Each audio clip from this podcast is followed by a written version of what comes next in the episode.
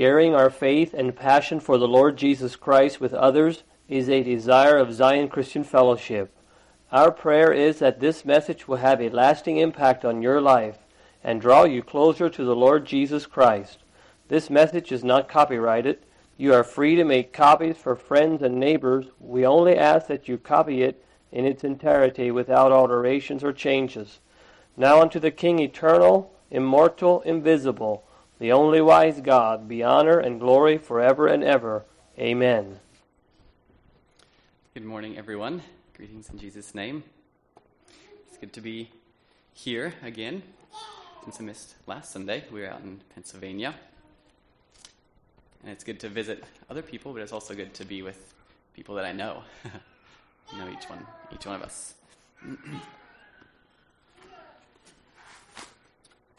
Thank you, Andrew, for um, reading those verses.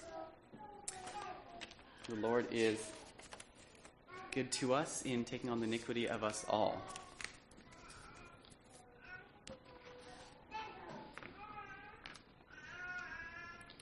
It's precious. So this morning, um, I would like to just bring our thoughts to the Lord, to God, and um, hopefully we have been lifted up in our spirits from singing. I hope you have grace with me. Um, I should have probably wrote down and organized all my notes a little bit better.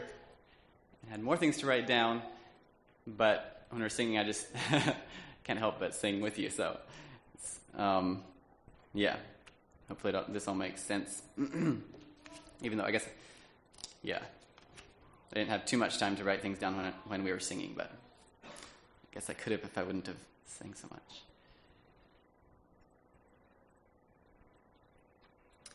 So, yeah, hopefully um, we can um, think about the things that are important and things that really matter in this life. Sometimes it's easy to get our focus on these earthly things, and you know, we see them every day and we deal with things every day, and it's easy to get our focus off on the wrong things. Well, not on the wrong things, just on focus too much on things of this earth. so I have um, a few things up here.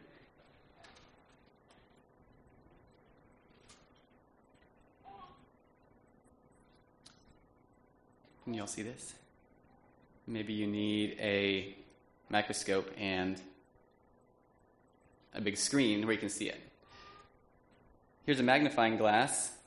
It probably doesn't help you much. It doesn't help me too much. You can see a little bit more detail, a little bit more texture to the leaf. The very small leaf. But it's very interesting how leaves work, how God made the plants.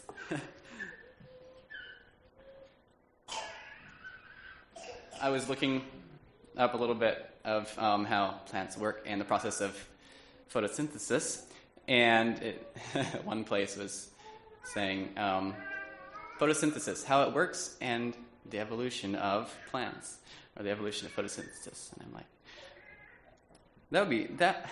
I don't. I didn't. I didn't even go there. I didn't click on it because um, it seems very. Um, you would have to have lots of faith to believe that it just came with the Big Bang. So here's another leaf. It's a little bit more beautiful. It's not just plain green. It has a little bit of red in it. This probably still doesn't help you much. I don't know if, yeah. Really neat. Um, so leaves, and this is, well, yeah, leaves of a plant, leaves of a tree.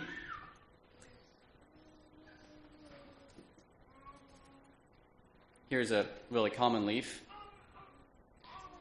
that fell off a tree. Went out and picked it up from our lawn today because there's lots of them out there. Actually, didn't examine it too close. This is brown, dried up, and shriveled, sort of. I guess we just put them here so you can see them. It's dead. It's not that attractive anymore. So leaves are very interesting. Plants are very interesting, and the leaves on a tree or a plant, they so they're basically like little solar panels. They receive sunlight and convert that to energy through a process called photosynthesis. Probably heard of that and looked into it and know more about it than I do. I just saw a little documentary about how it all works. Um, so, in one little square millimeter of leaf, okay, it's not that big, it's like very small. Um, there is about 500,000 uh, chloroplasts. And those are tiny little pigments that um, are responsible for the change of solar energy into, um, into sugar, basically, and into energy to make the plants grow. So there are um, these chloro- chloroplasts. Um, there's two different kinds, sort of. There are green ones, green pigments, and there are uh, orange or yellow or red pigments. So there's two different styles um, in this 500,000 chloroplasts in each um, square millimeter. So there's, you know, like maybe 250,000 of uh, red ones and 250,000 of green ones. So the green ones receive the more powerful UV rays from the sun, like the ultraviolet um, green and violet rays from the sun, and it changes it. So they, they receive the light when, it, when it's like in the summer, and they actually reflect light, and that's why you see green. Like this. This is green. There's some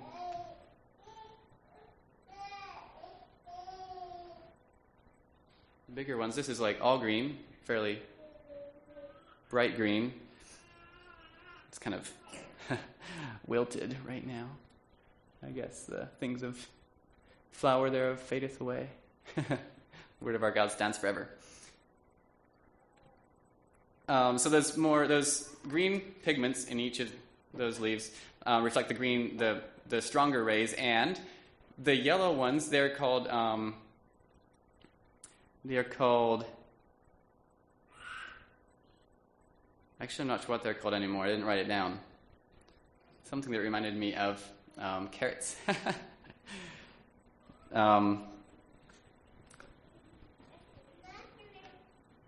yeah, I guess I shouldn't even try to say it because I'm not sure what it is. Um, but, anyways,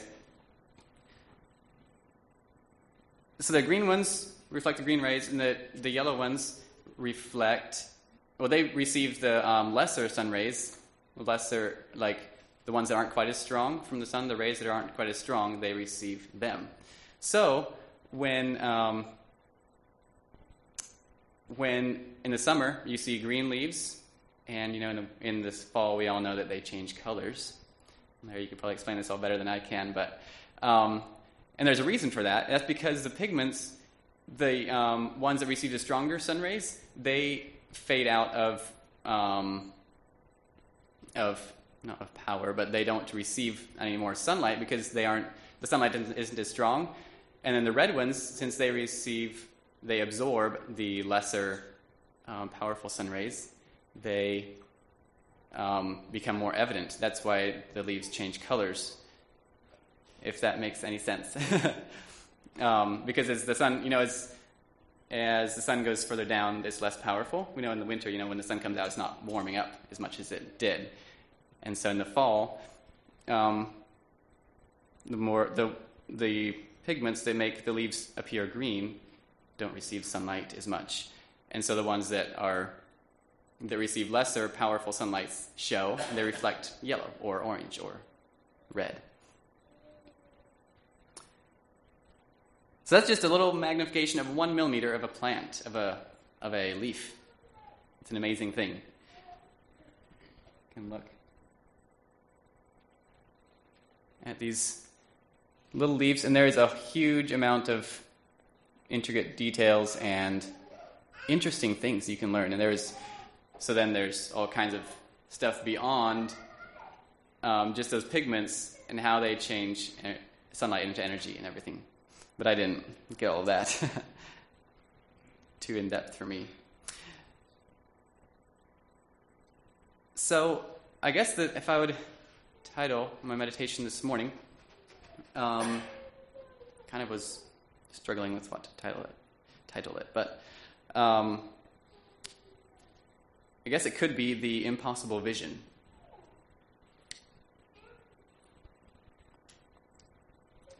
So, I'm not sure if that quite brings out what I want, how I want it to um, come across, but the impossible vision. So, where I get that is the Bible tells us that we should look at things that are not seen. so, how are you supposed to do that? You know, you see, I can see all of you, I can see the chair, I can see my hand, but how do you look at things you don't see? That's impossible, isn't it? With our physical eyes, we can't look at things we can't see. We can't see the air.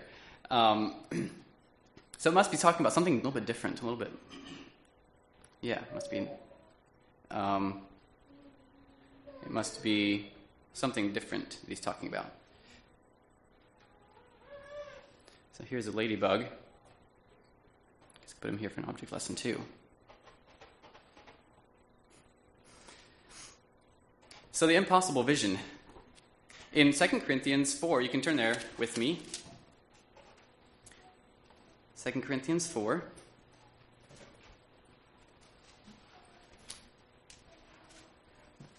I know at home, um, when, I was, when I was at home, we have devotions most mornings, and we'd normally read a whole chapter. And for some reason, when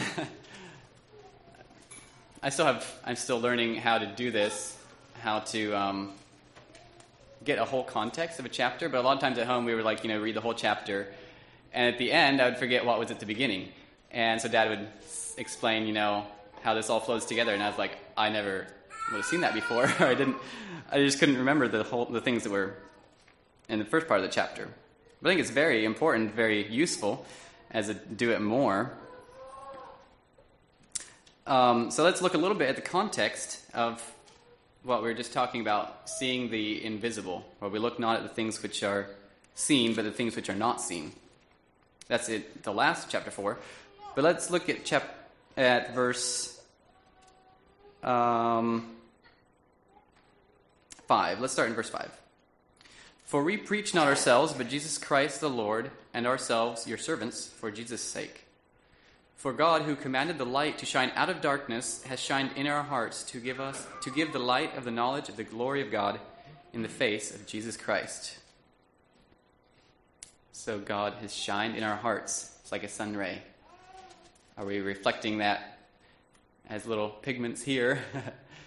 Are we reflecting that sun ray in our hearts? Verse 7 But we have this treasure in earthen vessels, that the excellency of the power may be of God and not of us. So I guess I'm just going to kind of um, jerk down through here um, and bring out different points of these different verses. Treasure in earthen vessels, in pots of clay. That's what we are, actually. Uh, my uncle Wilford is in hospital right now and is um, not doing very well. He is, well, he had cancer, and then they took him to the emergency room yesterday morning. Um, because of I think his pain in his stomach, and they discovered that he had a um, had a hemorrhage or basically a hole in the intestines. So um, they did surgery, and they didn't think it was going to be very hopeful for him to survive through it all because his body was weak already. And they went through the surgery, and actually, it turned out a lot better than they thought it was, than it would. Uh, but then just this morning, um, I guess another doctor that they talked to was saying that it was that he his heart was uh, racing. I forget what they call that, but and so they had to shock it to get it back into a nor- normal rhythm, and so he's still kind of in that condition. Might, yeah, we don't know if he's going to make it. That's potter pots of clay. Our bodies are pots of clay. We can die at any time. But we have a treasure in us. What is that treasure? A very unique treasure. And that is the excellency of the power that we exhibit or that we have is not of us, not in our own selves or in our own bodies, but of God. That is the treasure. And then here in verse 8 and 9, that's how this, this treasure is um, exemplified or is shown. This is the, the work of that treasure and the evidence of it. We are troubled on every side, yet not distressed. We are perplexed, but not in despair. We don't totally despair. Persecuted, but not forsaken. Cast down, but not destroyed. And then always bearing about in the body, in our body, the dying of the Lord Jesus, that the life also of Jesus might be made manifest in our body. So I think here it's just saying that we die to ourselves, to our flesh, and Jesus reigns, his spirit reigns in our mortal bodies. Life, that the life of Jesus might be made manifest in our body. For we which live always are de- sorry, for we which live are always delivered unto death for Jesus' sake, that the life also of Jesus might be made manifest in our mortal flesh. There's so many things, other scriptures that we could uh, bring in here about. Um, was it Paul saying that which that is not quickened except it die first? Like um, seeds, they die. They have to die in order to be raised in newness of in life, and we also need to die in order to be um, renewed in in our spirits.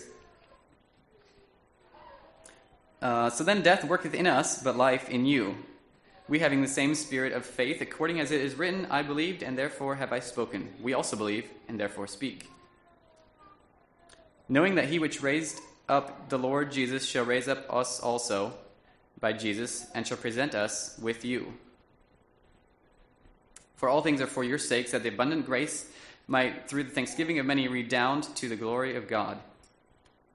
For the which cause we faint not. Here is that power working in him, in Paul again.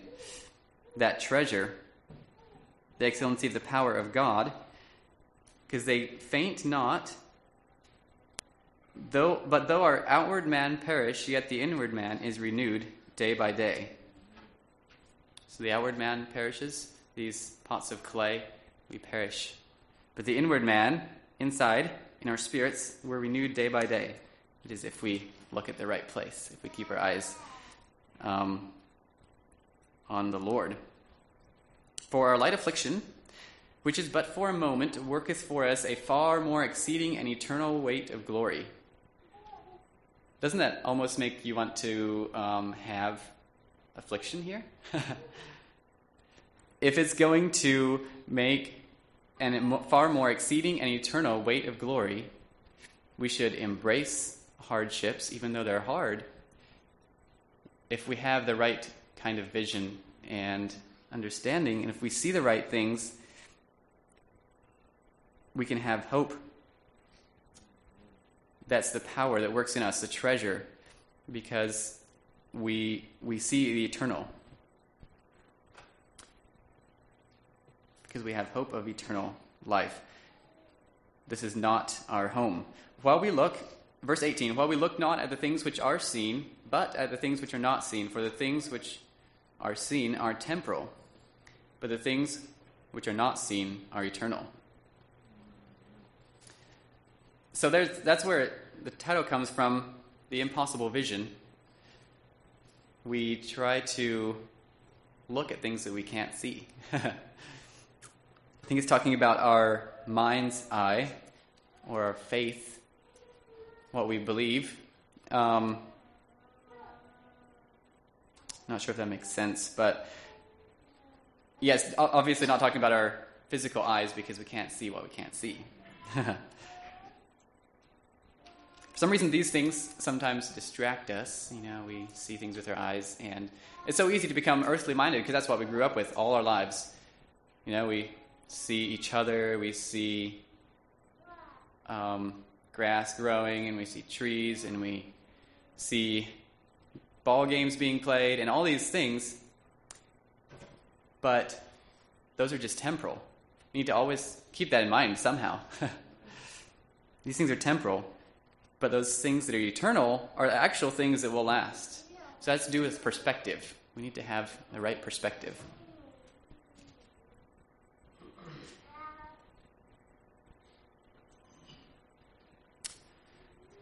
I like the um, example that some people give when they talk about eternity and they draw it out on the board. So it's like this.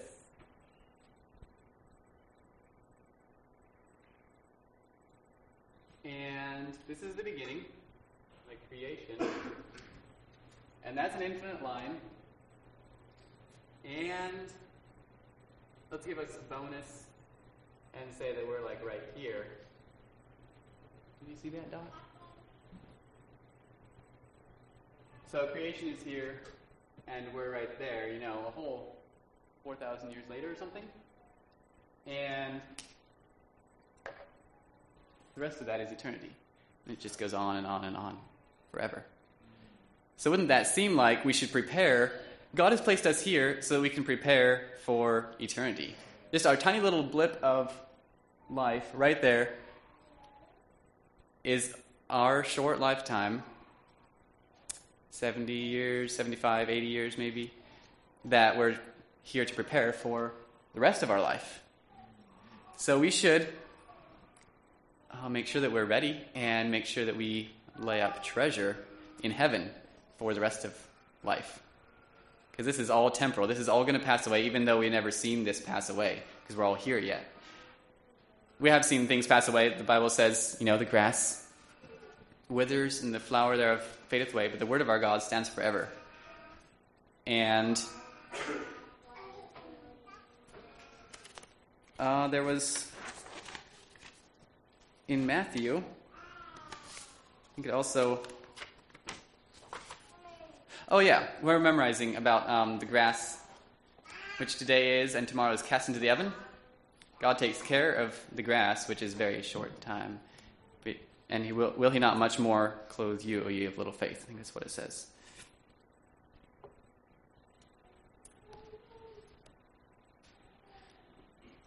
To be spiritually minded is life and peace. To be spiritual, to be spiritually minded, mindful of our life after this life, is life and peace, true life and true peace. But to be carnally minded is death. I think it's. Um, I'm not sure where that is anymore, but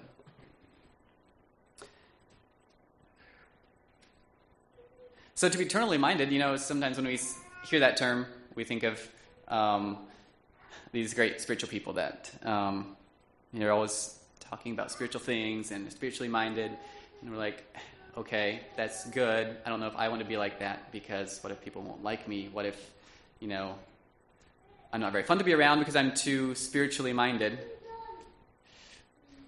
Um, you've heard the saying, probably, that um, some people say, they're so heavenly minded that they're of no earthly good. Is that a saying? That's not true. say it um, bluntly. Because the more heavenly minded we are, the more earthly good we are, actually. Because, so just for an example, I guess, if I can bring it out. So, say you are together with a few families, and you know you're having a good time. Um, people are talking, visiting, whatever. and a man that is heavenly minded, he will be thinking about eternity, thinking about the things that will last, and therefore he won't be self centered. He will be um, putting your needs before his own. So, in practical ways, that's like well, how do you think about the situation? Or, are you thirsty? Are you hungry? Let me go get you a drink or get you some food. Isn't, aren't those people enjoyable to be around when they're, when they're not selfish? We all know that selfishness is bad. We teach that in, in children's lesson. You know, don't be selfish, be sharing, be kind. But that's what eternally mindedness is, is just being kind, being unselfish. And we all like people like they're that. They're a, of, lot, of a lot of earthly good if we are heavenly minded.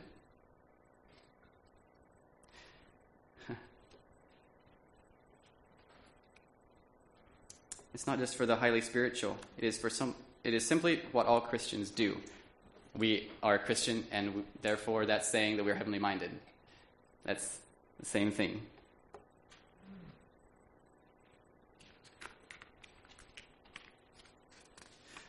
So, while those leaves are amazing and there's a lot of detail that goes into them, if I would have, say, I came home, I was at work, or actually, no, let's say I was in town and I was shopping, and I was like, you know what? I'm going to do something. So I get it, and I take it home to my wife, and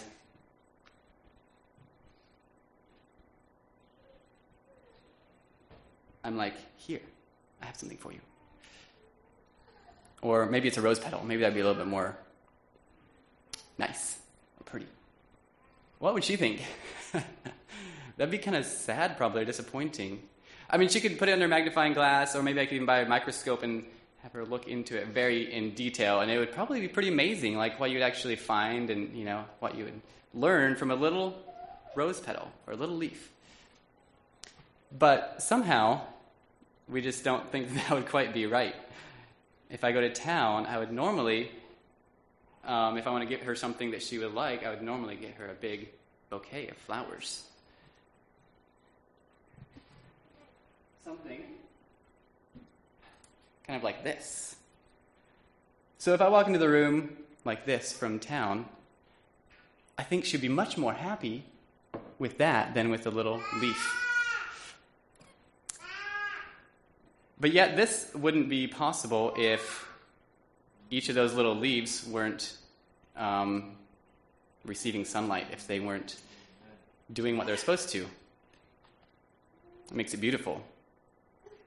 So, I guess I would like, like to um, compare our lives to each of those little tiny pigments God has placed us here in the world as a little pigment in one of those leaves, and we're here to reflect His glory so there's lots of illustrations we could draw from this, but um, when all of us are together, we can make a beautiful picture of something like a vase of flowers. We all kind of die and wither like this. These are starting to. Um, but even more, the whole picture of this could also be a picture of eternity and how that maybe the whole world is like this flower, and all the churches of all the ages, like, you know, from creation all the way till now, all the people that serve God, would look like a flower to us, you know, because we can kind of see a big picture because we can look back at history and see all those things, how things fit together, and it's pretty neat, pretty beautiful, and we can get encouragement from it. I think God intended it intended that for us. But when we go to get to eternity, we can even see the bigger picture. It's like we're zooming, it's like we can put a magnifying glass up here, then we'll zoom out. I don't know how it looks from your end. Okay, that just gets blurry. But it will get more clear in eternity. Um, we can see the big picture and see we, we can see it's much more beautiful when, when we have the whole picture, when we see the, see the big picture. And here's where I kind of, I should have thought through it more, how I was going to say everything. Um, but hopefully you get the picture that eternity is like a, a vase of flowers that we can't see everything now. But when we are eternally minded, we are a lot of earthly good, and we lay up treasures in heaven as we are heavenly minded.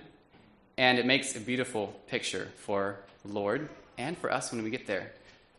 There's very interesting um, ideas in a book that I was listening to called Money, Possessions, and Eternity by Randy Alcorn. Thanks to Michael for suggesting that to me. Um, and he was saying, talking about rewards and how that when we invest in, you all heard the term investing in eternity or the eternal things, investing our, normally we think of investing our money in eternal things. There's also other things we can invest in eternity and lay up treasure for time to come, and that is we can invest words in eternity. We can say kind things. Um,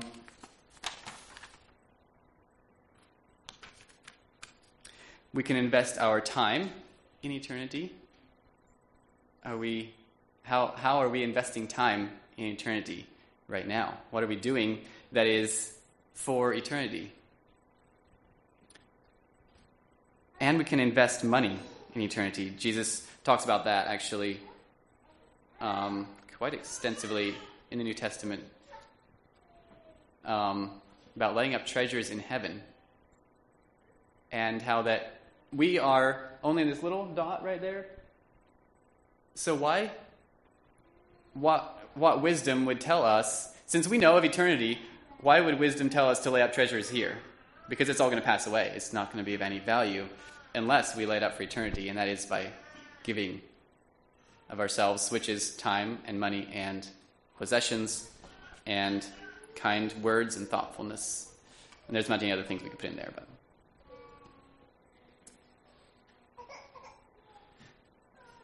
So just remember, we want to make a beautiful picture for the Lord and have an eternal perspective of what our lives will, what we are doing with our lives here. We want to lay up treasures in heaven.